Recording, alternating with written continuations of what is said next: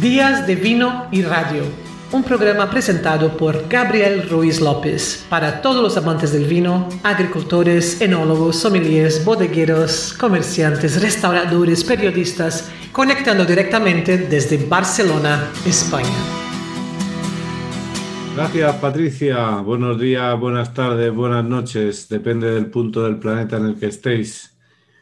Hoy pues hemos vuelto a cruzar el charco y nos hemos ido incluso un poco más allá y hemos cruzado también la cordillera, la gran cordillera de los Andes, para aterrizar en Chile y encontrarnos con Alfredo Pérez, que nos hablará de los vinos chilenos. Eh, él lleva exportación de cuatro bodegas de Chile y es conocedor de, de todo el terreno. Así que mejor que nos explique él y nos haga de profe. Hola, Alfredo, ¿qué tal? Aquí el profe Pérez. ¿Ah?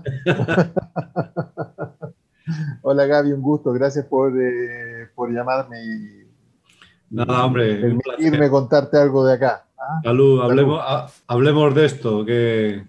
Sí, el vino. ¿Ah? Sí, sí, señor. Que para, mí, para mí es muy temprano todavía, así que no te voy a acompañar. Bueno, bueno, hombre. Ah, pero tengo, pero tengo bien. Muy bien.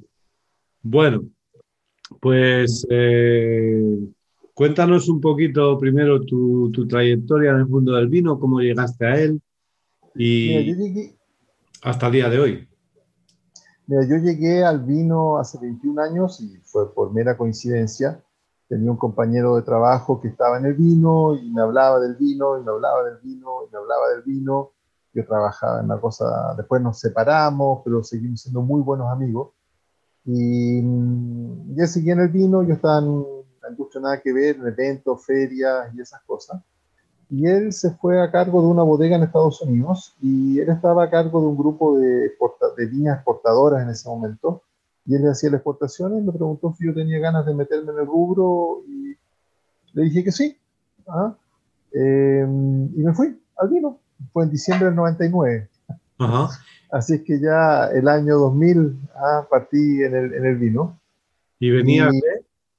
Yo venía de ferias. O sea, de, o sea originalmente, a ver, yo soy chileno, nací acá, pero viví mucho tiempo en, en Europa, casi, casi veinte años. Entre, entre Bélgica y Alemania. Ajá.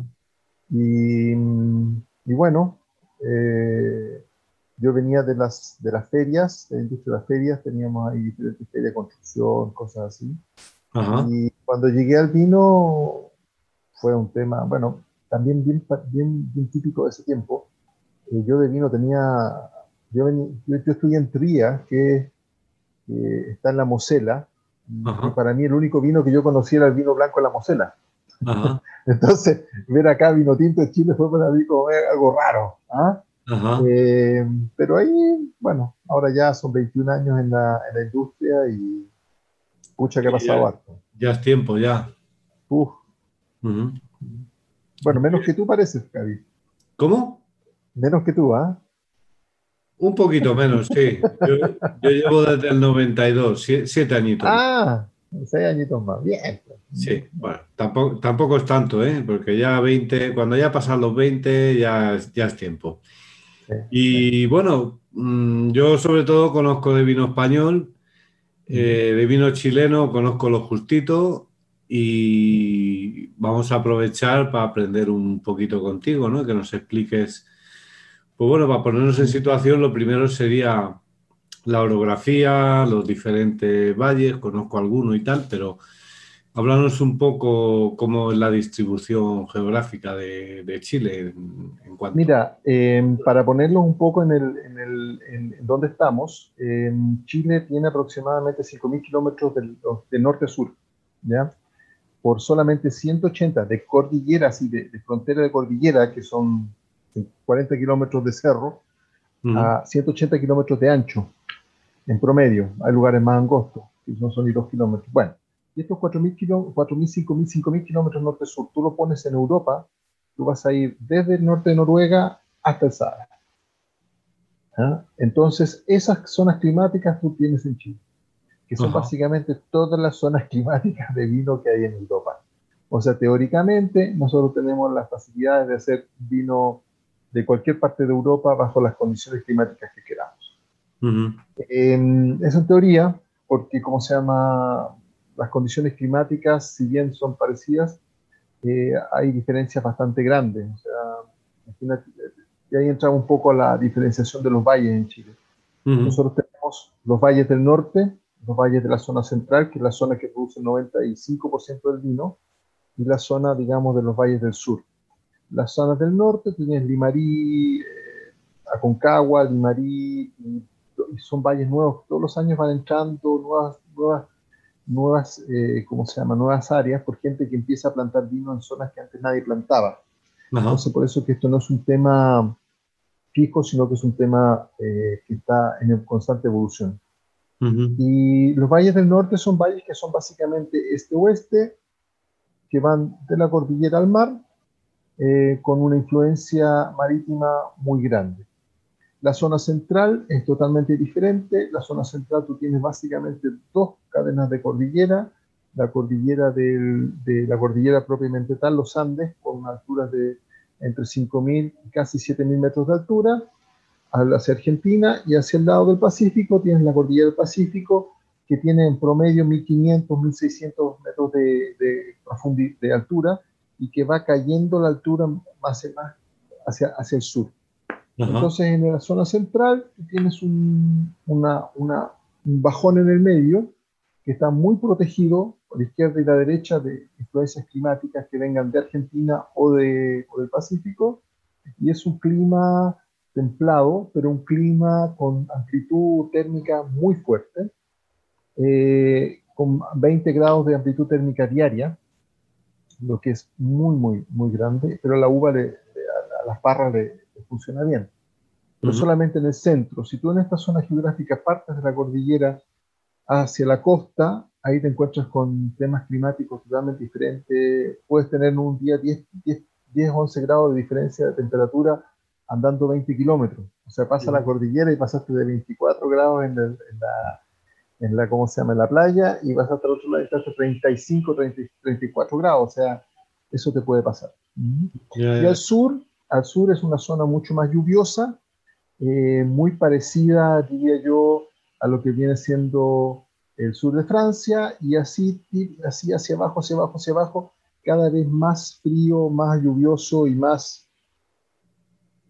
más como hacia el norte de Europa. Aquí ir al sur es ir al frío. No como sí, claro, evidentemente es al revés que aquí. Sí. Igual que ahora en, zona... en primavera y nosotros en otoño. Sí. Sí. Bueno, y aquí, por ejemplo, en suelos, eh, tenemos muchos suelos arenosos por las caídas de, lo, de los cerros que nos evaden en el medio. Eh, suelos más, eh, ¿cómo te puedo explicar? Más de origen marítimo, los tenemos hacia la costa. Y así, o sea, hay una, una variedad de cosas. Yo, yo diría que Chile, el potencial de la, de la ¿cómo se llama?, del de, de buscar el terroir para el tipo de vino, para la uva que yo quiero, está recién partiendo, ¿vale? Eh, es una industria, si bien que tiene más de cuatrocientos años desde que llegó la, la uva a Chile, eh, uh-huh. eh, estamos recién empezando a, a redescubrir este, este, este bichito que es el, el vino... el vino de autor, el vino no comercial, el no Concha y Toro, Santa Rita, San Pedro, el, uh-huh. lugar, el, el lugar perfecto para hacer algo, para hacer algo entretenido. Uh-huh. Sí, sí, sí, no, bueno, de hecho prácticamente en España, Argentina y Chile está habiendo, pues eso, eh, descubrimiento de nuevas zonas, eh, recuperaciones de viñedos, en fin, ahí hay unos movimientos en buscar la diferenciación, ¿no? Yo creo que eso bueno. viene también de que hay, hay tanto vino en el mundo que tenemos que buscar un poco eso, la diferenciación para poder situarnos en el mapa, ¿no? ¿Eh? No, uno que vende vino se da cuenta lo, lo ¿cómo se llama?, la cantidad de vino que hay. Y lo difícil es terrible, es, es terrible, Gaby. Encontrar una identidad. Entonces, hablar de vino chileno, pues sería hablar de tres zonas diferentes. En un principio. Con sí. suelos, supongo, bastante diferentes. Y mira, sí. fíjate que quería hablar de este tema porque uno de los mayores expertos a nivel de suelos en el mundo es chileno. Sí, Pedro Parra. Eh, sí, Pedro Parra, el doctor Terroir, que le llaman, uh-huh. que bueno, va por todo el mundo asesorando y, y buscando uh-huh. viñedo y tal. Y comentaba él en una entrevista que, por ejemplo, hay más de treinta tipos de granitos diferentes, uh-huh. hay una cantidad, hay como sesenta y cuatro tipos de suelos, o sea... Eh, entonces, claro, me imagino que ahí en Chile la diversidad será enorme, ¿no? Sí, de hecho, de hecho Pedro Parra trabaja muy de cerca con un amigo mío que se llama Francisco Massoc, o François Massoc, que es un enólogo de la nueva escuela, y con él estuvimos conversando harto sobre esos temas de los suelos y las diferencias y, y todo lo que hay por hacer en Chile. O sea, es, es impresionante. Y, Chile lamentablemente partió tarde con eso. Eh, en Argentina está mucho más avanzado en este tema y aquí, bueno, estamos, estamos haciendo follow-up. Una vez la Jancis Robinson dijo que, que ¿cómo se llama? Que, que Chile era un país fome, ¿eh? Para lo que es vino. Uh-huh. Y tiene que ver un poco con, eh, con la estructura de la industria en Chile. Ya voy a hacer el cruce con el terroir. Eh, que en Chile nosotros tenemos en promedio las bodegas más grandes del mundo. En promedio de, de tamaño por bodega. O sea, en Chile en promedio las bodegas son más grandes que en promedio de las bodegas en España. Ajá. Y eso te, te, ¿cómo se llama? Te, te lleva a, con un consumo en Chile muy pequeño. En Chile tenemos un consumo de quince litros per cápita, dieciséis litros per cápita, lo que significa que casi el setenta a setenta y cinco por ciento del vino que nosotros vendemos tenemos que importar. Ajá. Entonces hay una tendencia de, las, de la industria a producir mucho, barato, Y un, y un estilo promedio para poder atender todos los mercados. Uh-huh. Y, y esa ha sido un poco eh, la escuela en, en, en Chile eh, de, de vino, desde que yo partí en el vino, o sea, los últimos veinte años. Uh-huh. Y ahora con Pedro Parra, Francisco Massoc y otros, eh, que hay algunos ya en, dando vuelta, uh-huh. el, el, el merc- la oferta está cambiando. Uh-huh. Se está haciendo un poquito más... más más eh, entretenida, más diferen diferente, aparecen nuevas variedades, estamos recuperando variedades tradicionales chilenas, uh-huh. eh, haciendo vinos finos con ellas. Yo me acuerdo cuando llegué a Chile, era nuevo en el vino, decía, pero ¿por qué no hacen nada con estas parras que tienen ciento cincuenta años de antigüedad? Uh-huh. No, es que el vino es muy malo, muy uh-huh. malo, y ahora de esas parras están sacando unos vinos espectaculares. Y sí, bueno, porque es un poco cambiarle el, el foco no solamente al productor, sino que también al, al enólogo, de, de salirse del Cabernet, del Merlot, del Chardonnay, del Sauvignon Blanc, y, y decir, ¿sabes qué más? Es, es más, y no, y no estar copiando constantemente al Concha y Toro de San Pedro. Sí, no, precisamente ese era uno de los temas a tratar hoy, porque eh, tengo entendido que pasó una cosa muy curiosa con... con la uva Carmenere, que es la más famosa uh-huh. como autóctona chilena, o autóctona ya, se le considera, porque lleva muchos siglos ahí plantada. Sí, sí. Que, bueno, a mí me ha llegado que, que al principio se pensaban que era Merlot. Sí, es verdad.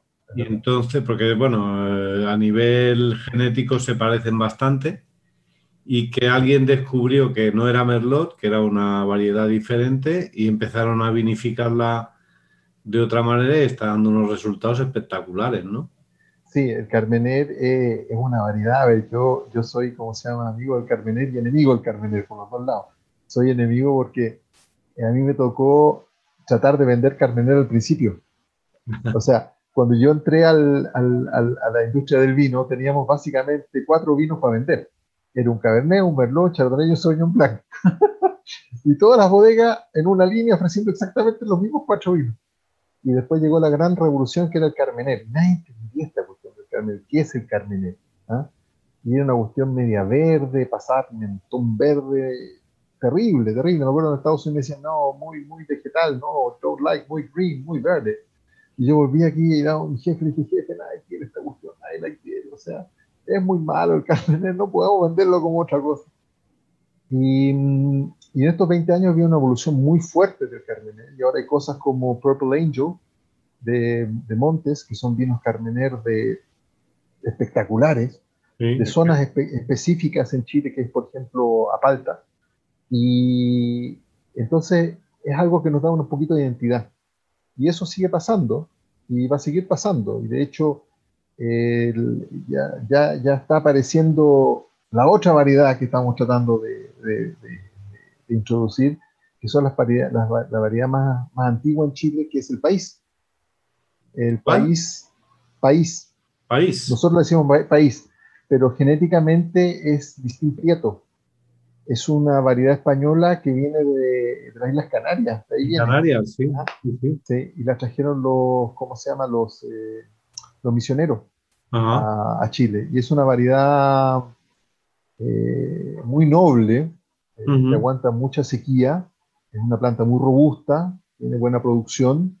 Y la calidad del vino, eh, cada vez que nos están entendiendo más y más y más, está sacando vinos muy, muy, muy buenos, muy diferentes y, y mucho más ligados a Chile de lo que es un Cabernet o un Merlot. Uh-huh.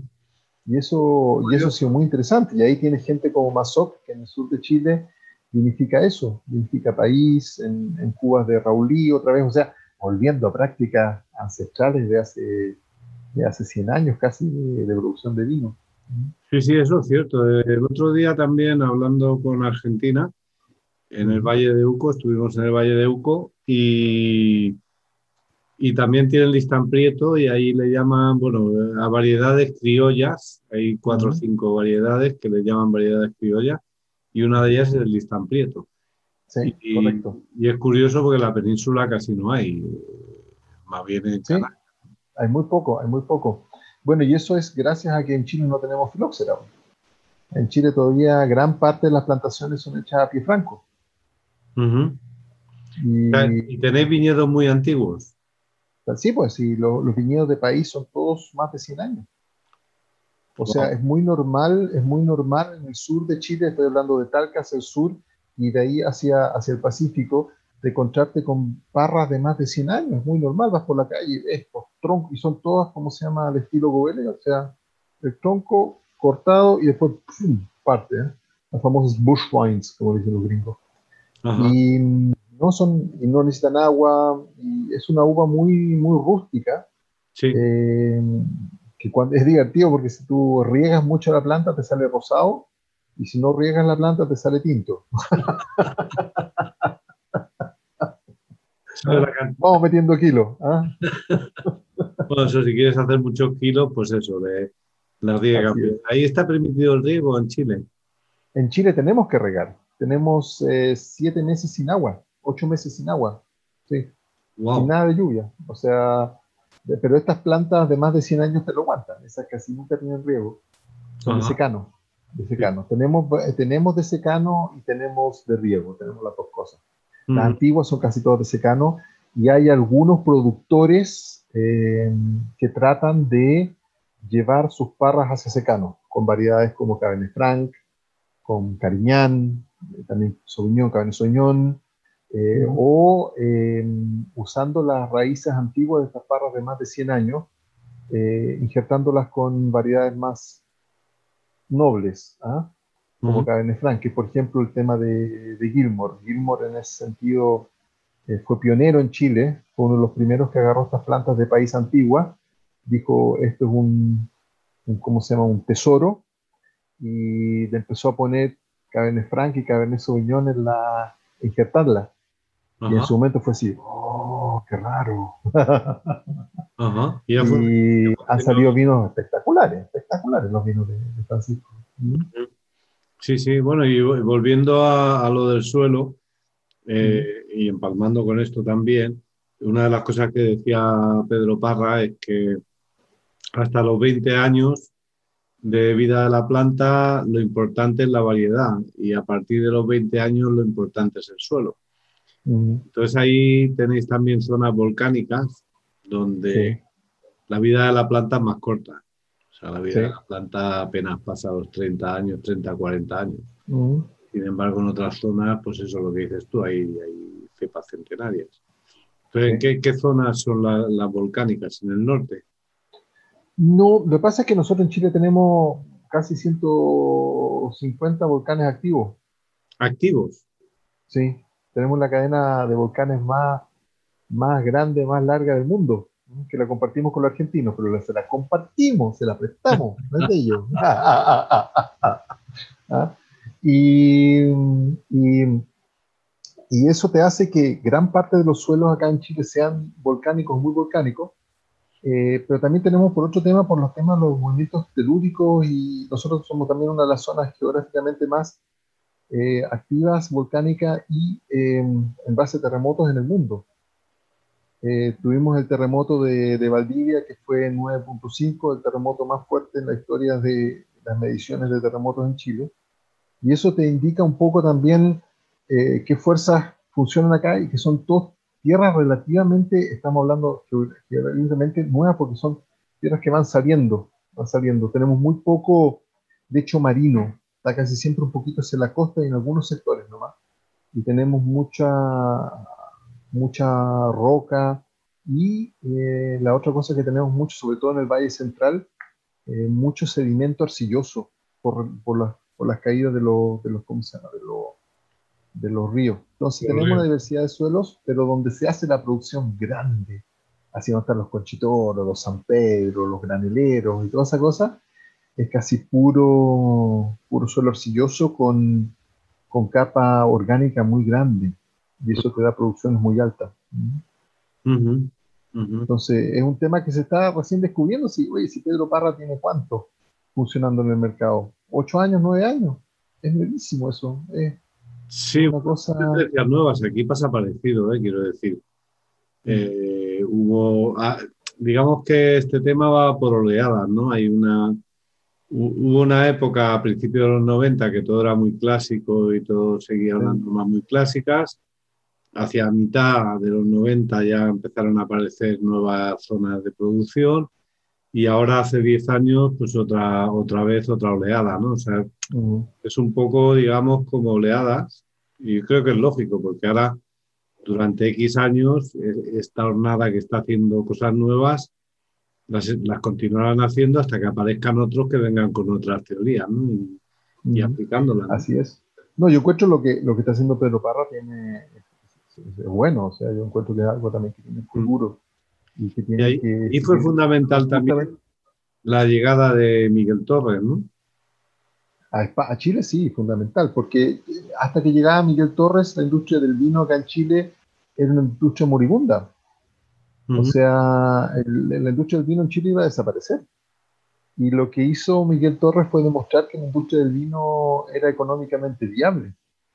Uh-huh. No solamente económicamente viable, sí que en un principio, cuando fue el boom del vino chileno o cuando fue el boom de las exportaciones, era también un muy buen negocio. Uh-huh. Ahora es un negocio nomás. No. ¿Y cómo se llama? Y, y, Creo que la industria, la industria del vino a nivel global debe mover como doscientos mil millones de euros ¿eh? O más. Sí. O sea que... Bueno, hay un dicho, bueno, seguramente ese dicho lo conocen en España también, ¿cómo hago una pequeña fortuna con vino? Uh-huh. Sí, no, bueno, aparte eh, esta familia, la familia Torres es una familia bastante inquieta y le gusta uh-huh. mucho moverse, también se movieron a California y luego a nivel de exportación también han hecho muchas cosas en India, en China, en fin.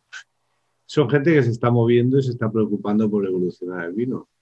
Entonces, Para eh, mí, a, a mí me llama la atención que, el, no me llama la atención, encuentro, encuentro espectacular que por ejemplo países como Alemania, Miguel Torres es un referente para vino chileno. Uh-huh. Sí, sí, sí. Eso lo encuentro, lo encuentro bueno, porque además los vinos son buenos, es buena calidad. Miguel Torres también ha sido uno de los precursores de, este, de la uva país. Uh-huh. ¿Ya? Él fue también uno de los que empezó con el tema de la uva país, a decir, ¿sabes qué más se puede hacer buen vino con el vino país? No lo veamos como un vino barato y, y, y malo, sino que también démosle un, una razón de ser. Sí, yo creo que una... No, súper bien. En una ocasión coincidí con el gerente del grupo Los Vascos, que pertenece a, a Rothschild, al grupo Rothschild, que también ha, aterrizó por ahí, y, y precisamente él me dijo el tema este de Torres, pero claro, viendo que Rothschild y que Torres han ido a Chile, quiere decir que hay algo interesante ahí, ¿no? Porque sí, si, ha venido otro, tampoco se... Sogrape, Sogrape también. Sogrape también, exactamente. Sí, hay, hay varios grupos europeos que se han movido hacia allá. Uh-huh. Y, y bueno, Supongo que se habrá notado la influencia de Europa ahí, ¿no? Sí, la, la, la, la influencia en la industria aquí es fuerte, eh, a, pero hay que decir que el setenta por ciento del mercado nacional lo manejan tres empresas, que es Concha y Toro, eh, San Pedro y Tarapacá y Santa Rita. Uh-huh. Son eh, empresas chilenas. Concha y Toro eh, está dentro de las cinco bodegas o empresas más grandes del vino del mundo. Y Concha y Toro te hace el treinta y cinco a cuarenta por ciento de la exportación de vino chileno. Uf. En el mundo. Uh-huh. O sea, es un monstruo, es un monstruo. Pero lo que traen los, los, los europeos es un poco, y a mí eso es lo que me gusta, es el, el, el, el, el nueva, nuevas maneras de enfocar el negocio, ¿sí? Uh-huh. eh, de enfocar los vinos, de producir vinos nuevos, estilos nuevos, eh, modernizar, investigar. Eso, para mí, Miguel Torres ha sido pionero en muchas cosas acá en Chile. Uh-huh. Mucho más que Concha y Toro, o San Pedro, o Santa Rita, ellos. Concha y Toro, de hecho, cuando apareció el Carmener, no quería que saliera al mercado. ¿Y eso? Porque quería complicar. Si tú eres una empresa grande que está, está como se llama, interesada en vender muchos millones de litros, y estabas vendiendo muchos millones de litros de Merlot, que por encima te decía que es bastante rico el Merlot chileno, decirle, no, ¿sabes qué más? Ahora es Carmener. Es un problema, o amigo, ¿me entiendes, no? Hay mm. que cambiarlo, no, pero es que queremos Merlot, es que no tenemos tanto. Tú debes entender que en ese tiempo aproximadamente el setenta y cinco por ciento del merlot chileno plantado en Chile era Carmener. Uh-huh. O sea, no había merlot casi, ¿ya? No había. Uh-huh. Y entonces era, fue, fue, fue un tema bastante entretenido. Yo trabajaba en ese tiempo con una bodega que el dueño criado, nacido en vino. Una de las cosas bien divertidas que tiene el Carmener y el merlot, que el merlot es una variedad temprana. Uh-huh. El Carmener es una variedad que está lista después del Cabernet. Sí, el ciclo más largo. Entonces yo le decía, pero don, don, don Arturo le decía, pero ¿cómo no, no cachar? No entendían, porque uno está aquí listo y el otro como un mes y medio después. No, me dijo, lo que pasa es que uno era merlot temprano y el otro era merlot tardío.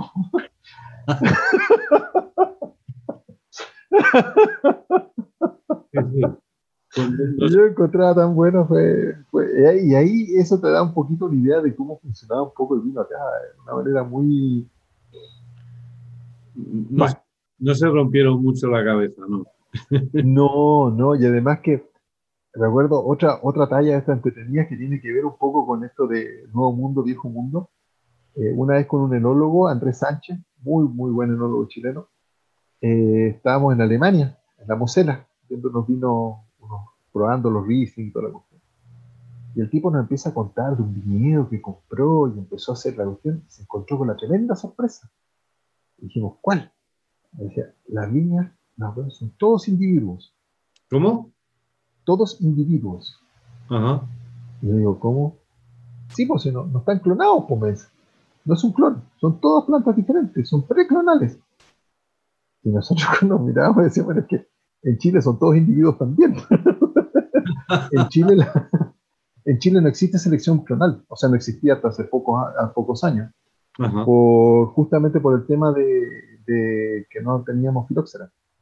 Uh-huh. Porque al no tener filóxera, tú no necesitas plantar sobre, sobre raíces americanas, entonces ya el, el tema de la propagación es mucho más fácil. Uh-huh. Y, como, y como no tenemos ninguna regulación que se puede plantar dónde, entonces ahí fue... porque cada uno plantaba lo que, lo que le gustaba, y por eso que se perdió el merlot. Ajá, ajá. Bien, y lo que estoy viendo es que prácticamente, aparte del listán negro país y Carmener, el resto de, de variedades que han nombrado son todas francesas, ¿no? Todas, todas. Tenemos, bueno, tenemos Syrah también en Chile, bastante, pero la mayoría, o sea... Bueno, el Syrah también se, va, se van a apropiar los franceses, ¿eh? O sea, sí. Eh, no se sabe bien bien el origen, dicen que es iraní, de la zona de Irán, sí. Pero, porque hay una zona que se llama así, pero no, no está bien bien eh, comprobado que sea así, pero se lo han apropiado los franceses. O sea, internacionalmente está considerado una uva francesa, ¿no? Así es. Así y sin embargo, veo que no tenéis tempranillo, no tenéis verdejo, no tenéis... No, verdejo no hay, lo de tempranillo, eso lo encuentras todo en, en ¿cómo se llama? En, en Argentina. Uh-huh. Es que todo eso, todo eso existía en Chile, ¿no? Todo eso, todas esas variedades, todos esos temas de... de ¿Pero qué, pa- qué pasó en Chile? Eh, la crisis del vino de los años setenta destruyó una industria de más de... Nos fuimos de ciento veinte mil hectáreas a treinta mil hectáreas. Ajá. Y después de treinta mil a ciento veinte mil, ciento treinta mil ahora. O sea, ahora estamos un poco como estábamos hace, ¿cómo se llama? treinta años atrás. Bueno, perdón, sesenta años atrás. No fue... No, no obedecía, fue... no obedecía razones económicas, ¿no? Sino sociales. Económicas, sociales, porque además de eso, eh, mira, si lo que pasó aquí fueron dos cosas. Una cosa, que el producir vino se hizo un tema muy poco rentable, uh-huh, y empezó a aparecer las exportaciones de fruta, como manzana, pera, y muchos viñedos arrancaron, se plantaron, eh, se plantaron manzanas, paltos, cualquier otra cosa, porque te daba más plata que la harina. Uh-huh. Y ahí se perdió mucho material genético antiguo. De hecho, aquí en Chile había mucho Malbec también, mucho Malbec, porque es una, una, una variedad, una variedad que, que produce mucho, es una variedad que económicamente hace sentido, mm. más que el Cabernet. Y, y de repente te encontrás con pequeñas áreas donde encuentras toro, eh, torontés, o, bueno, no, torontés hay bastante más. Eh, lo que pasa es que se vende como blanco genérico en Chile. Ajá. ¿Ya? Y el, eh, pero hay áreas donde encuentras tempranillo, estas áreas antiguas, donde te das cuenta que los viñedos tenían una variedad de, de variedades mucho más grande de la que tienen ahora. Ajá. Pero se perdió y se empezó a plantar eh, en monocultura al estilo Nuevo Mundo, uh-huh, todo Cabernet, todo Merlot, todo Chardonnay, todo Sauvignon Blanc. Uh-huh. Yo es que es una de las cosas que cuando hablamos de Nuevo Mundo, Viejo Mundo, es lo que más encuentro yo diferencia. Sí. Aquí, por ejemplo, tenemos centenares de variedades de uva, uh-huh, pero centenares, y, y en el Nuevo Mundo, pues os manejáis con diez variedades como máximo, ¿no? Sí, no, y al principio eran cuatro, Gaby. Uh-huh. Cabernet, Merlot, Chardonnay y Sauvignon. Y, y ya está, ¿no? Y ahí está, y, y ahí después apareció la tremenda revolución, que era el Cabernet Reserva. Uh-huh. Bueno, otra, otra de las cosas de, que me llama la atención en Chile es lo de la palabra reserva. Sí. Eh, porque aquí, por ejemplo, cuando tú pones reserva en una botella, en una etiqueta, eh, uh-huh, representa que ha estado X tiempo en barrica, ¿no? Sí. Y, y eso en Chile no tiene ningún sentido, ¿no? No, en Chile, mira, lo que pasa es que ¿dónde están las dos diferencias grandes entre lo que es la reserva española y la reserva argentina? Y por eso es que estamos autorizados por la Unión Europea a usarla. eh, lo que pasa es que en Chile tenemos una sola legislación igual para todas las regiones vitivinícolas, sobre lo que es reserva, gran reserva y cómo se llama, y, y, o sea, para utilizar esa, esas denominaciones de calidad. ¿No tenéis denominaciones de origen, consejos reguladores? Denominación de origen tenemos, sí. Denominación de origen tenemos. Consejo regular, porque es que aquí, por ejemplo, cada denominación de origen tiene su consejo regulador que aplica unas normas y, y cambia, porque, por ejemplo, en Cariñena, en crianza son seis meses y en Rioja son doce. Sí. O sea, o sea que cambia según. Ahí tenéis para todo el país las mismas reglas. Así es. Ajá. Entonces, entonces, ¿cómo se llama? Porque cuando Chile llegó con reserva, en reserva España supuso, ¿ya? Uh-huh. Y no, porque en España la reserva significa otro que en Chile. Entonces le, la Unión Europea dijo, ¿sabes qué más? Tampoco es que España eh, tenga la misma regla de reserva, eh, ¿cómo se llama? Para toda España igual. O sea, ustedes tienen excepciones en cada una de las regiones, por lo cual tampoco es una regla homogénea, por lo cual Chile tiene tanto derecho como cualquier región en España de manejar su tema reserva o gran reserva, además que lo han tenido utilizando históricamente, no es nada nuevo. Eh, en el mundo. Y ese es un poco el tema. O sea, yo he visto en, en Alemania, en los supermercados, gran reserva de Cariñena por tres euros veinte. No sé cómo esa, no sé, no sé qué barrica vio. Bueno, eso, no, sí que vio barrica, ¿eh? La vio por fuera, se la pasearon por fuera de la barrica. Conozco, conozco bien el tema y, y ahí partimos del, del precio de la uva. O sea, aquí una hectárea de de vino, de viñedo en, en Rioja, pues mm.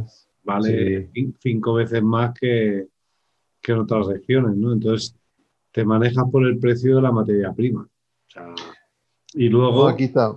Y luego con los tiempos que se manejan, ¿no? Porque en realidad eh, cuando tú vas a la norma de Rioja, un, un gran reserva, si no me equivoco, son veinticuatro meses de barrica.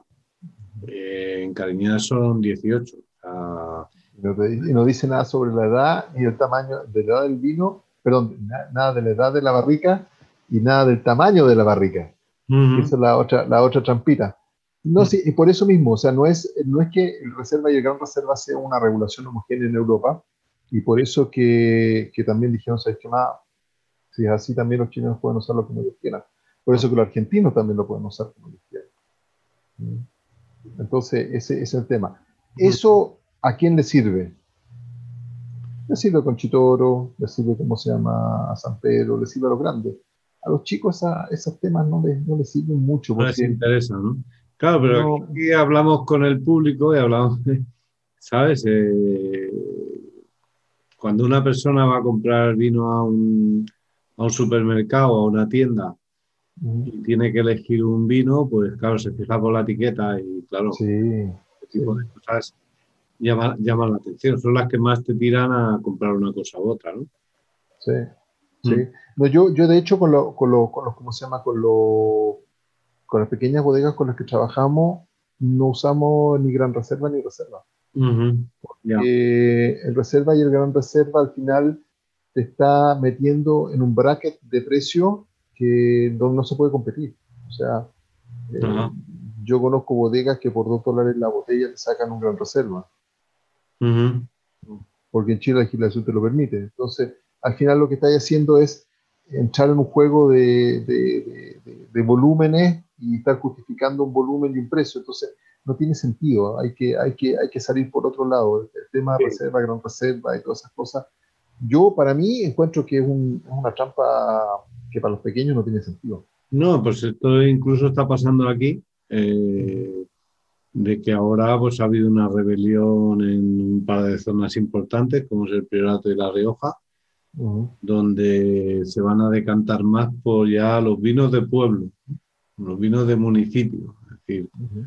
un municipio más famoso por la calidad de su uva, pues en la etiqueta pone vino Rioja, lo pone también, ¿no? Pero uh-huh. luego aparte el nombre del pueblo, ¿no? Un poco como la Borgoña, ¿no? Eh, sí, la... yo creo que eso, yo creo que eso es fundamental, Gaby. Uh-huh. Y ahí, por ejemplo, tú, si tuvieras que eso, eh, ir a elegir un vino, ¿en qué, de, de qué te guiarías tú para elegir un buen vino chileno? Sin saber el precio, ¿eh? Porque claro... Si yo, yo, me, yo me fijaría que no diga Valle Central, uh-huh. ¿ya? Porque Valle Central en Chile se utiliza para vino granel. Ajá. Central Valley, toda esa cuestión es vino granel.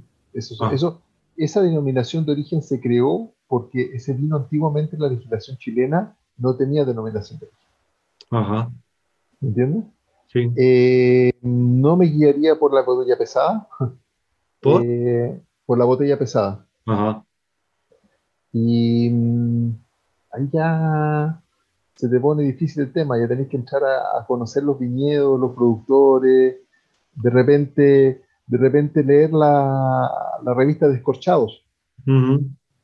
Que Descorchados en Chile es, un, es una persona que, que es, un, es como nuestro, nuestro buen spectator. Uh-huh. Uh-huh. Descorchados. Ahí aparecen más las viñas más pequeñitas y cosas así. Uh-huh. Y por ahí guiarme y tratar de, de ver también las páginas web de esta gente. Que de ¿Cuál, ¿Cuáles son las zonas de mayor prestigio en Chile? Comercial, eh, Maipo, Colchagua, Casablanca, esas uh-huh. son las más, las más prestigiosas, uh-huh. pero comercialmente hablando, o sea, Colchagua, ¿quién está en Colchagua? En Colchagua está Montes, uh-huh. está el Apostol, uh-huh. Magniel Apostol, ese es el que nos faltaba, Magniel Apostol, cuando hablamos de la influencia europea. Tiene una bodega, pero un lujo máximo, Gaby, una cosa que... no te atreves ni a entrar, o sea, es una así, pero por favor, ¿ah? Ajá. Eh, después tienes ahí, los vinos de Colchagua son vinos de alcohol muy alto, eh, de cómo se llama, de color muy fuerte, eh, mucha madera, mucha mermelada, ese estilo de vino un poco californiano. ¿Mm? Uh-huh. Eh, después eh, Maipo, Maipo un poco más fino. Maipo se hizo muy muy famoso por su Cabernet Sauvignon, y de hecho es verdad, el Cabernet Sauvignon del Maipo, el Maipo alto, Pirque para arriba, eh, tiene su, su ¿cómo se llama? Su, su razón de ser, es bastante especial, bastante diferente. Uh-huh. eh, y, y si no, buscar cosas cosas raras, como digo yo, ¿eh? Uh-huh. Quieres probar un vino blanco entretenido en Chile, yo me iría a Lo Abarca. Es un buen valle para vino blanco. Lamentablemente hay solo una bodega ahí. Que es Casamarín. ¿Ah? Después yo me iría hacia Secano Costero. Uh-huh. Secano y... Costero, Parras Viejas, Sin Riego. Ahí salen vinos buenos. Cariñán, Cariñán chileno, muy bueno. Viño. Esa es una cosa que pueden buscar, el viño. El viño, V I G N O, uh-huh, es lo que más se parece en Chile a una denominación europea, ajá, a un consejo regulador. Yeah. ¿No? Lo que dices tú. Que viño te dice que tienen que ser parras de Cariñán, uh-huh, de más de sesenta años, tienen que tener doce meses de barrica, una cosa así, y tienen que tener un más, mínimo un ochenta por ciento de Cariñán adentro para poder llamarse viño. Sí, sí. Y Miguel Torres tiene viño, eh, el viño de Miguel Torres, de hecho, es muy, muy bueno, muy bueno. Ajá. Bueno, de hecho, la, la uva cariñena, aquí hay muchos enólogos que están enamorados de ella, pero dicen que es muy difícil de trabajar, uh-huh, que es una uva muy delicada, además tiene una acidez bastante alta y tal, y, y cuesta de domarla, ¿no? Pero se ve que cuando... Cuando la consiguen domar, pues oye, da, da unos resultados muy buenos, ¿no? Pero hacer un cien por ciento cariñena... Mm, cool. Mira, aquí, aquí hay, hay vinos cien por ciento cariñán, que son vinos de, de secano costero. Uh-huh. Eh, el secano costero tiene la gran ventaja que todo madura. Hasta el Carmener madura. ¿Eh? y, y los cariñanes y los Cabernet Franc Eh, tienden a estar bien maduros y se logran vinos bastante entretenidos, bastante buenos. O sea que tenéis también viñedo a nivel del mar, ¿no? Poco, muy poco por la humedad. Ajá. Eh, pero a nivel del mar, casi pura variedad blanca, uh-huh, que son los mejores blancos en Chile, encuentro yo. Ajá. O sea, no, en Chile no tenemos ese tema de la, de la, de las alturas, ¿eh? Hay muy poca bodega en Chile que esté a más de setecientos metros de altura. Ah, sí. Es un tema, es un tema mucho más de los argentinos. Lo que pasa es que el argentino en el valle, en eh, Mendoza, mm. eh, no tiene amplitud térmica. Tiene treinta y dos, treinta y seis, cuarenta grados durante el día, mm. y durante la noche tiene treinta grados. Mm-hmm. Entonces, está siempre en un nivel de calor ya muy alto para la, para la parra. Entonces, generalmente son vinos muy sobrecocidos. Entonces, mm. para poder tener temperaturas más bajas, más frescor y amplitud más alta, tienen que irse hacia arriba. Sí, sí, sí. Tiene que irse en altura. De hecho, el otro día estábamos a mil trescientos metros. A ¿sí? Casi el doble de lo que tú me estás diciendo, ¿no? Aquí sí. En España también hay gente que está buscando por encima de los mil metros en algunas zonas, ¿eh? Uh-huh. eh porque claro... Yo, no quiero men- Yo conozco una sola bodega en Chile que está sobre los mil doscientos metros. Ajá.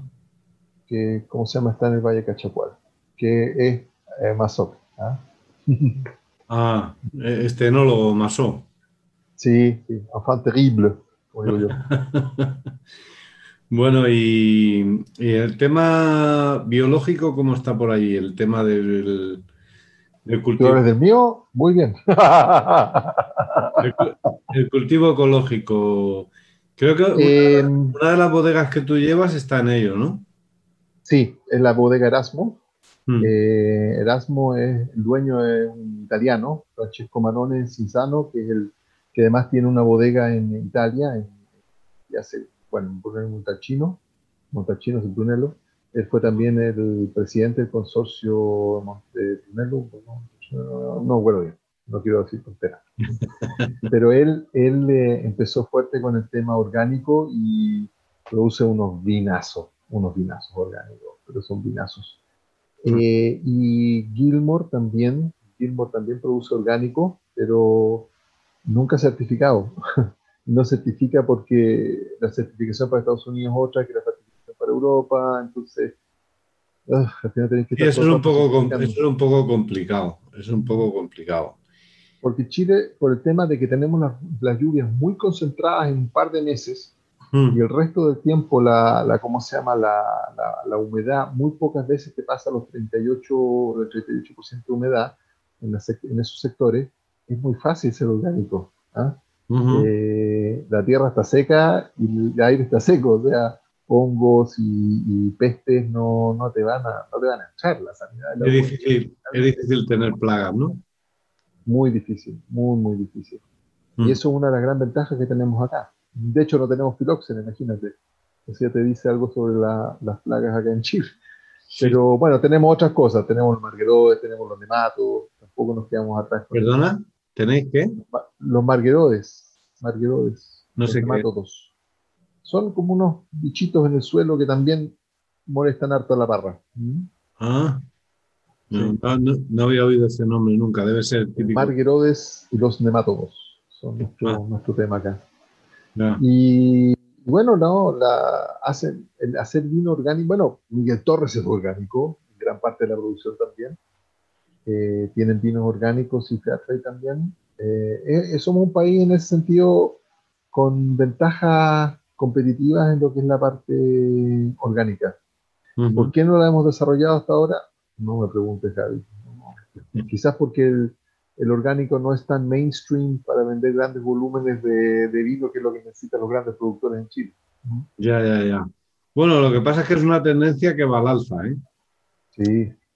Estamos viendo aquí en Europa, sobre todo en el norte, que está creciendo la demanda. En España sí. todavía no ha llegado al diez por ciento de lo que es el mercado, sí. pero llegará. Lo que pasa es que aquí para transformar una finca en, en orgánica uh, cuesta dos, tres, hasta cuatro años. Sí, eso resulta. ¿No? Entonces, para mucha gente es un impedimento hacer el cambio, ¿no? Mm. Pero cuando la burocracia se arregle un poquito, yo creo que, que la tendencia cesa un poco. Mm. Sobre todo por el respeto al suelo, porque sí. Cuando tú tratas mucho una tierra con fertilizantes y con pesticidas, al final la cansas, la, la, la fatigas y no sé, eh, yo creo que te da unas uvas que al final el vino va a tener menos, una duración más corta, ¿no? En botella. Van a, van a ser vinos rápidos para tomar, van a ser vinos, ¿cómo se llama? Dulzones, ¿ah? Con acidez baja. Cansado, ah, bueno para la sangría. Eso, exacto, pero es lo que estás hablando tú antes de Concha y Toro, toda esta gente, ¿no? De, que son de volumen y lo que le preocupa son los litros, no le preocupa la, la calidad, ¿no? Y el mercado se está enfocando cada vez más a, a la calidad. Sí, a la calidad y a la diferenciación. Ya no, uh-huh. ya no, ya no está ese tema de, de, del macro. Yo lo encuentro espectacular porque eso te da, te abre espacio, te abre nicho y hay que buscarlo, y sobre todo para nosotros, que somos absolutamente dependientes del mercado de exportación, mm. del mercado de afuera. Si nosotros nos tomamos apenas el veinte por ciento del vino que producimos, nada, cuatro botellas se van para afuera, una la tomamos acá. Mm-hmm. Y mm. háblame un poquito de, de tus cuatro bodegas.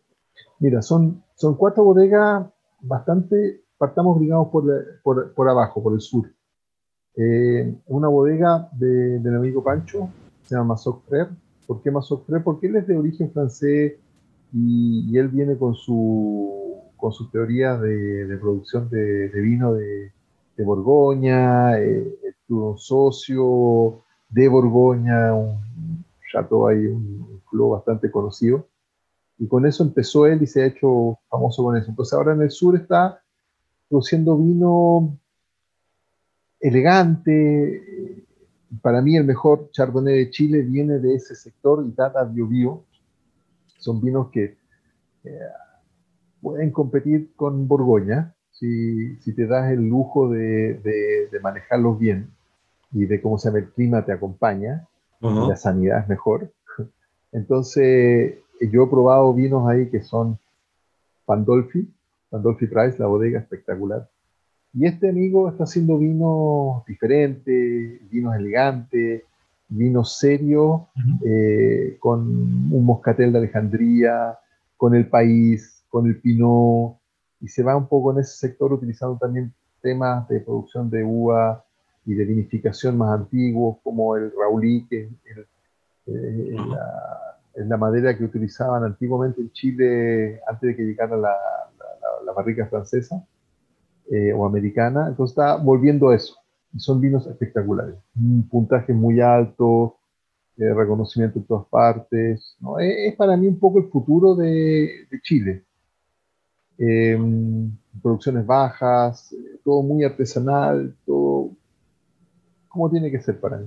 Uh-huh. Después tenemos la bodega Erasmo. Ellos eh, fueron uno de los primeros en traer clones reales a Chile. Eh, clones de Cabernet Franc, clones de Cabernet, clones de Merlot, eh, y eso fue un tema, y el otro tema es tratar de rescatar las variedades de la región. Ellos están en un sector muy seco, que se llama Caliboro, que significa hueso duro en, eh, en el idioma mapuche, uh-huh. y, y te dice un poco cómo son las condiciones climáticas ahí. Y él eh, plantó Y, y ha generado un viñedo para que se pueda manejar en un secano con, con una lluvia muy pequeña, muy, muy baja, y además de utilizar sus propias uvas, trata de meter la, las uvas de las parras centenarias que hay alrededor de él, de Torrontés, ¿ya? Uh-huh. Y de cómo se llama, de país. De hecho, el Torrontés que produce Francesco, eh, el, el Erasmo, es el mejor vino dulce chileno. Uh-huh. Es un torrontés espectacular que está hecho en, en, en el estilo de Vinsanto, eh, con una parra de más de cien años. Uh-huh. El campo que está ahí al lado es una maravilla. Uh-huh. ¿Es que es eh, vendimia tardía o así?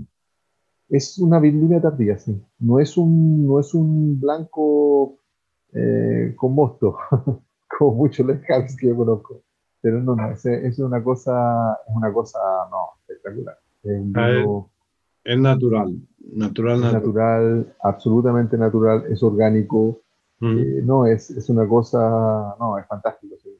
¿Qué, ¿Qué es lo que hacen? ¿Cortar la fermentación para mantener más azúcar residual? Eh, lo hacen pasa. Ah, pacifican la uva. Sí, pacifican uh-huh. la uva, la dejan colgando en los alerones y después la pacifican y se hacen, hacen uh-huh. Yo creo que cuando la cosecha es muy buena son cuatrocientos litros. Los italianos saben mucho de eso. Sí, sí. No, y, y, y son, son los vinazos. Después tiene unas mezclas bordelesas, eh, Cabernet, Cabernet Franc, Merlot, espectacular. Uh-huh. También con puntaje, Parker, One Spectator, dele, dele, dele, lo que, lo que le guste. Y un reconocimiento de un trabajo muy, muy bien hecho. Pero, ahí, pero además un perfil bajo, o sea, no, no es así como la Postol, así, wow, ¿ah? Maye, o como se llama, Rothschild. Aunque si tú vas a ver la, la bodega de, de, ¿cómo se llama?, de los vascos en Colchagua, es una decepción absoluta. Es una fábrica. Tú llegas ahí y parece, podría decir, eh, calzados Gaby, y tú se lo creerías. No jodas, ¿no han hecho, ¿no han hecho un chato? No, es una cuestión cuadrada de, de latón, ¿ah? Y al ah. lado de un viñedo, eso es todo. No, es pero terriblemente fome, fome, fome. De hecho, ahí me tocó llevar unos chinos al Chirilafí, Chirilafí. Lo único que querían era Chirilafí, Chirilafí. Y llegaron al Chirilafí, miraban así. O Puxihuán. O Pussy Juan, Pussy Juan. Ah, no se lo esperaban, no se lo esperaban. No, pero era una cosa así fantástica y llegan a Agustín, pero lo Gaby es lo más fome de lo fome de lo fome. Uh-huh. Y bueno, nada que hacer. Pero bueno, volvamos otra vez al, al tema. Y después tenéis Gilmore, Gilmore una, una bodega también en el Maule, secano, sin irrigación, eh, con... Eh, la base del viñedo son parras de más de cien años de país, que están injertadas con eh, Cabernet Sauvignon, con Cabernet Franc, con Merlot, uh-huh. y producciones de cuatro o cinco toneladas por hectárea, al igual que en Erasmo.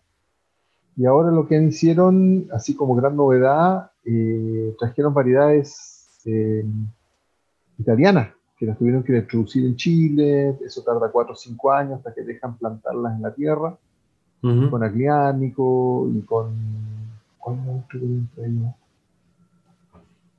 No me acuerdo, pero ahí trajeron dos variedades. Aglianico esta de la zona de Nápoles, creo, ¿no?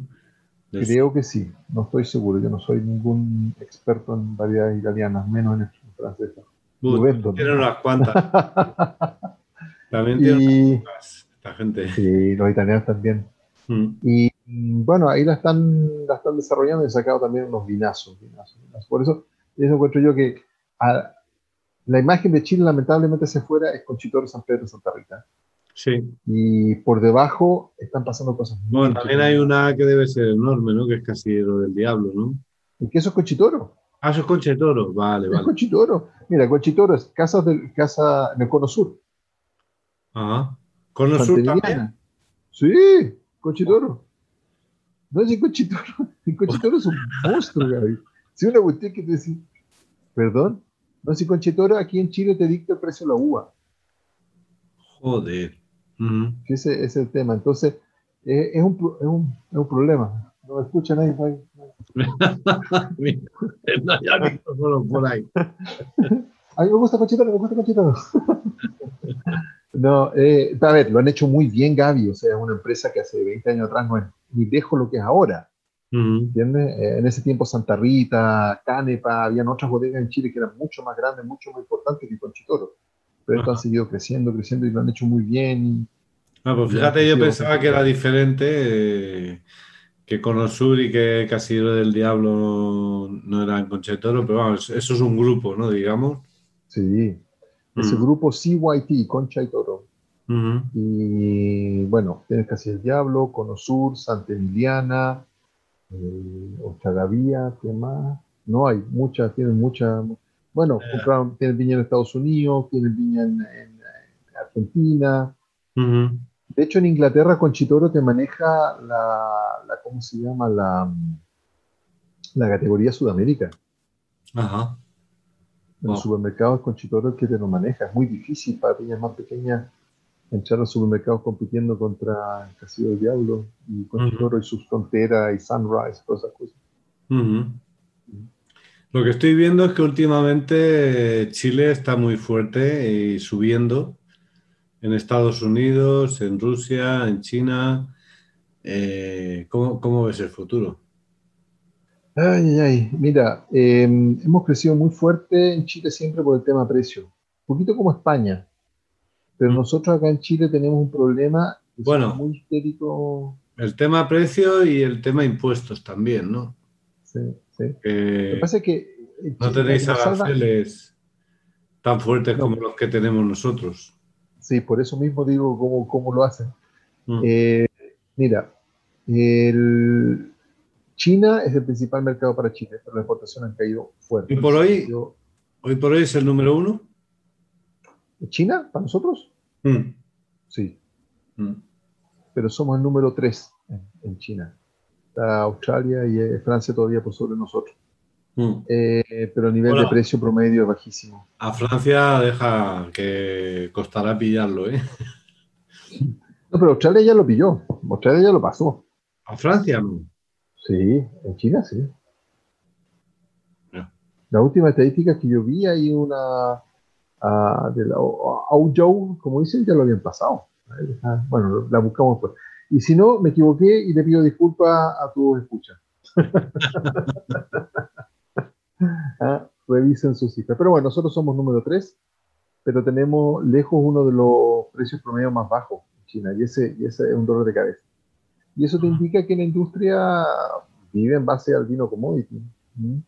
Ajá. Que si no lo vendes a granel, lo vendes envasado con el color y sabor de botella. Ah, bueno, pero tú estás metiendo ahí graneles también, ¿no? No, yo estoy solamente metiendo envasados. Graneles casi no... No, no, no. No, no me refiero a ti, me refiero a las estadísticas. Puede ser, puede ser que yo haya estado hablando de granel. Porque una cosa son las estadísticas de vino granel, uh-huh. Otra cosa es las estadísticas de vino en botella. Porque, por ejemplo, sí, eso es verdad. El, el cliente número uno de España en exportación, si, a ver, si lo metemos todo, es Francia. Uh-huh. Sí, ahí cambia la cosa. ¿En serio? Bueno, y, sí, ¿en serio? No, si hablamos de vino embotellado, sería... Ahí están Inglaterra y Alemania más o menos, el Reino Unido y Alemania más o menos en, en el mismo nivel. Pero si lo metemos todo es Francia. O sea, imagínate. Sí. No, es, es que eso, eso son las cosas que, bueno, tú decís dónde se puso vino. Uh-huh. Esos eso son, eso son los vinos que como que desaparecen. Uh-huh. Nadie sí. sabe dónde terminaron. Uh-huh. Entonces yo, ¿quién es que más compra? Prácticamente mmm, solo cuento lo que son vinos embotellados porque el tema granel ya es otra, sí, otra, otra industria diferente, ¿no? Lo que pasa es que lo que pasó acá en Chile con en respecto a China, que Chile se formaron dos, tres empresas que lo que hicieron fue básicamente aprovechando una, un tiempo de vinos de granel muy baratos, comprar vinos de granel baratos, eh, masquearlo un poco y tirarlos para afuera muy baratos. ¿Eh? Muy, muy baratos, Valle Central, Valle Central, pum, pum, pum, pum, pum, para afuera, para China sobre todo, que era un mercado muy poco exigente en lo que es la calidad del vino, muy uh-huh. exigente en lo que es el packaging y muy exigente en lo que es precio, entonces, y con poco conocimiento de lo que es Chile. Entonces, pues ahí aparecieron los, unas tres, cuatro empresas que empezaron a sacar mucho vino para allá, pasado, uh-huh. y los grandes también, o sea, erre y erre, etcétera. Uh-huh. Europa... Europa es complicado para Chile, o sea, el único mercado que, que funciona para Chile, Europa, sería Inglaterra, sería Dinamarca, sería Escandinavia, eh, Holanda quizás. Alemania no es un buen mercado para el vino chileno. Uh-huh. Eh, estamos muy concentrados en lo que es el discount y el, y el supermercado tradicional. Uh-huh. eh, yo creo que un poco por una falta de una, un soporte gastronómico que al parecer para lo que es vino envasado que no sea de supermercado, muy importante en Alemania, uh-huh. y también con un problema logístico. Yo creo que ese es un tema que acá en Chile no lo subvaloramos y yo creo que en Europa no se dan cuenta. El, porque el comercio especializado en Alemania vive básicamente de la auto, eh, todo el pequeño, la pequeña tienda chiquitita, el tipo compra él directo, ¿verdad? Trata de comprar lo menos posible a un importador, a un revendedor, porque si no los márgenes no le dan. Mm. Y ellos van a sus bodegas y compran los vinos de esas bodegas, y eso en Europa lo puedes hacer. Desde Chile eso es imposible. Claro, es que vuestra, vuestra, salida, vuestra salida natural es por el Pacífico, ¿no? Entonces, claro. Pacífico, después tiene que ir, ¿no? Y además que tú no vas a vender diez cajas de vino a una tienda alemana. ¿Me entiendes o no? Mm. Yo quiero diez cajas de vino. A no ser que tenga stock en Alemania. Y eso ya es otro tema. Pero es, es, es, yo creo que hay harto, harto por hacer para, ahí, para, las, para las pequeñas viñas todavía, uh-huh. para lo que, lo que es Europa. Y salirse un poco del, de la cosa. Uh-huh. No está llamando, parece, por teléfono. Bueno, eh, no. ya, ya estamos llegando al final. Y bueno, te tengo que agradecer que nos... nos hayas dado esta pequeña gran lección sobre y aproximación a, a Chile. Después ya iremos haciendo otros programas ya más enfocados en, en una sola bodega, pero primero una visión general de lo que es el país nos hacía falta. Y para el final siempre me guardo dos preguntas. ¿Cuál es tu uva favorita? Sería la primera. Ah. Ah, tengo que responder al tiro. Al tiro. Ah, al tiro, ya. Para mí en este momento es la, la Cariñena. La Cariñena. Uh-huh. Eh, eh. Uh-huh.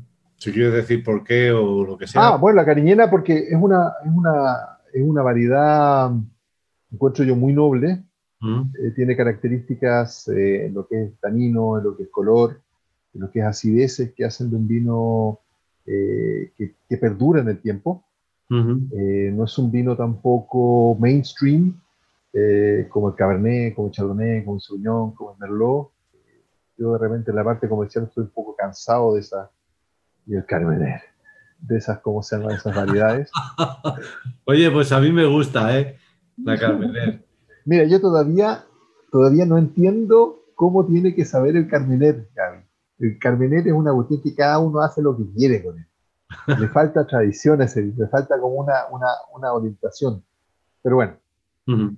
eh, entonces es un tema, y además que viene en este momento de un sector en Chile que, que, que es un sector que a mí me encanta para el vino, porque es un sector que tiene cientos de años de tradición de vino, eh, mucha parra vieja, mucho pequeño productor, eh, que, que, que para mí es como eh, importante, porque eso es lo que te da la diversidad, eso es lo que te da el encanto. Uh-huh. Uh-huh. Muy bien. Eso. Y la última pregunta es... ¿Qué vino te tomarías o qué canción escucharías tomándote qué vino? Yo tomándome un, ¿cómo se llama? Un, un país. Eh, no, una cariñena, me, me escucharía la, la canción Gracias a la Vida, de Violeta Parra. Bien chilena la canción, no sé si la, la conoces. Sí, claro, Violeta eh, Parra, esa, bastante. La, la escuchaba mucho en los años setenta. Sí, acá también, pero después tuvimos que dejar de escucharla. Por un rato. Un por ratito. Por un rato. Entonces, entonces, eso, un poco, muy porque bien. es, una, es una, una, una cepa que se plantó para ayudar a los pequeños productores del Maule también. Ajá. Y eso, eso ahí tiene su, su vuelta. Muy bien. Oye, pues muchísimas gracias por tu tiempo. Y bueno, espero que nos veamos pronto otra vez por aquellos lares de China, otra vez a practicar un poco el chino, que veo que le das un poco también. Pues, pues se me pu. No, pero no, yo estoy, yo soy, yo soy, yo no soy, yo soy, ¿cómo se llama? Un, no soy todavía un lao. Bueno, ya, dale. Ya, Gaby. Venga, un placer. Un abrazo hasta, y a tu disposición cuando quieras. Hasta pronto y salud. Salud, Gaby. Bueno, amigos, hasta aquí el programa de hoy desde Chile. Eh, espero que, que os haya gustado y gracias, Alfredo, por darnos una aproximación a, a su país. Y bueno, ya sabéis, sed felices, bebed buen vino y hasta pronto.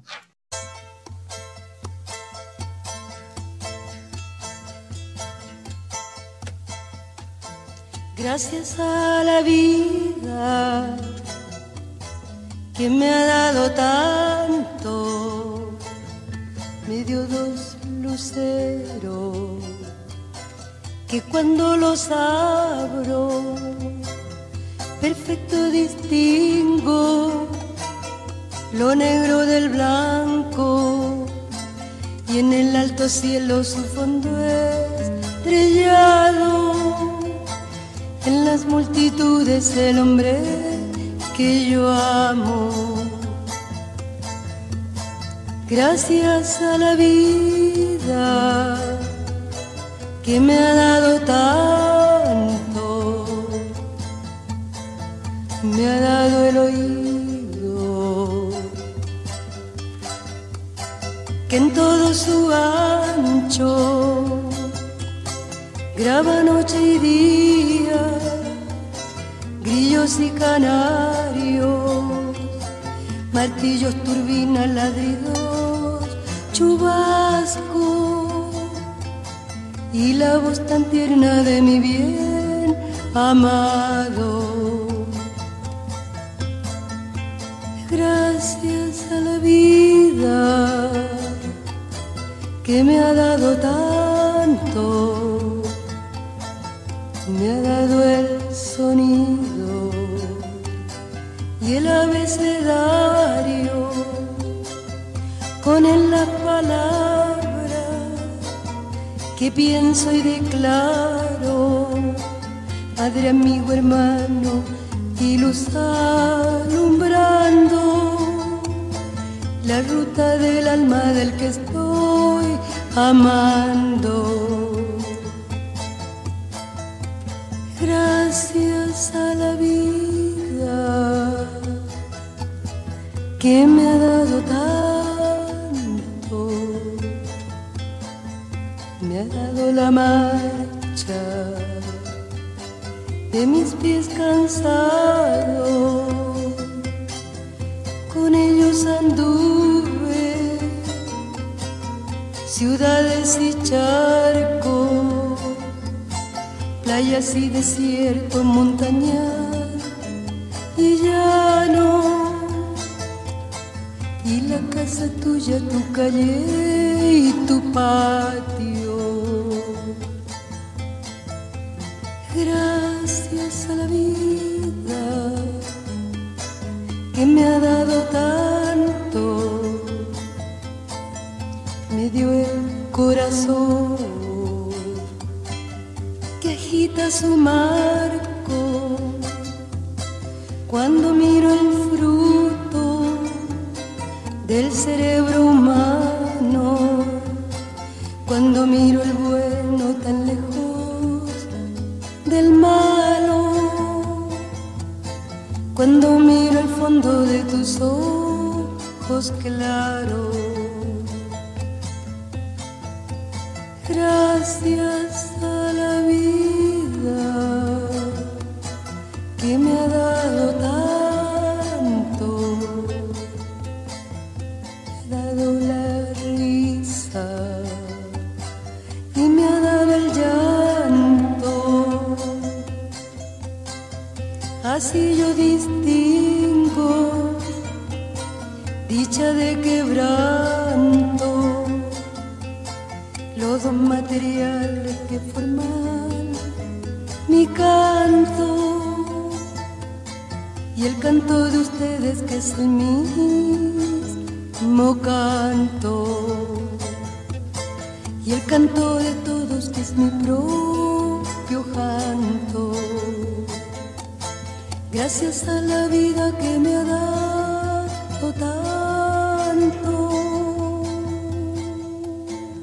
Okay, everybody listen up. More music all day, every day. Hey, this is Bruno Mars. Hello, it's Katy Perry, and you're listening to Gallery of Ideas radio station.